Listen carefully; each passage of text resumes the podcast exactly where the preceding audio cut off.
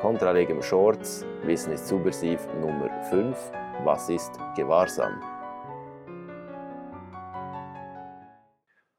Was heißt Gewahrsam im Strafrecht? Gewahrsam ist ähm, ein eigenständiger Begriff im Strafrecht. Er hat Beziehungen oder eine Nähe zum zivilrechtlichen Besitz, aber er ist eigenständig. Was, meint ein Gewahrsam? Gewahrsam meint, die physische Möglichkeit, über eine Sache zu herrschen, sie zu beherrschen, ähm, gleichzeitig mit dem Willen, dies auch zu tun.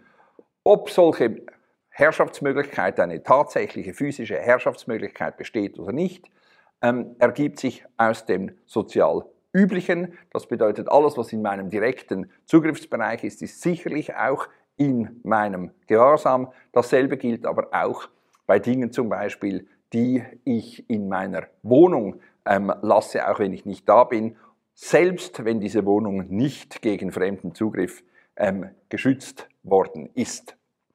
Ähm, das ist Gewahrsam. Gewahrsam besteht nicht mehr, wenn ich nicht weiß, wo die Sache ist, ähm, oder wenn ich es nicht mehr weiß, oder wenn ich eben so weit von der Sache entfernt bin, außer bei mir jetzt zu Hause in der Wohnung, so weit von der Sache entfernt bin, dass ich eben ähm, nicht mehr physisch darüber herrschen kann.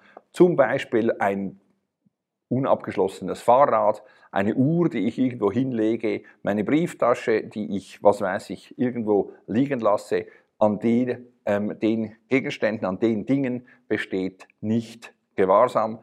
Der Gewahrsam ist ein zentraler Begriff, für die Aneignungsdelikte, also für den Diebstahl faktisch, weil wenn kein Gewahrsam besteht, kann er nicht gebrochen werden. Wenn er nicht gebrochen wird, kann nicht gestohlen werden und damit ähm, ist ausschließlich Artikel 137 die unrechtmäßige Aneignung ähm, im, Vor im Fokus.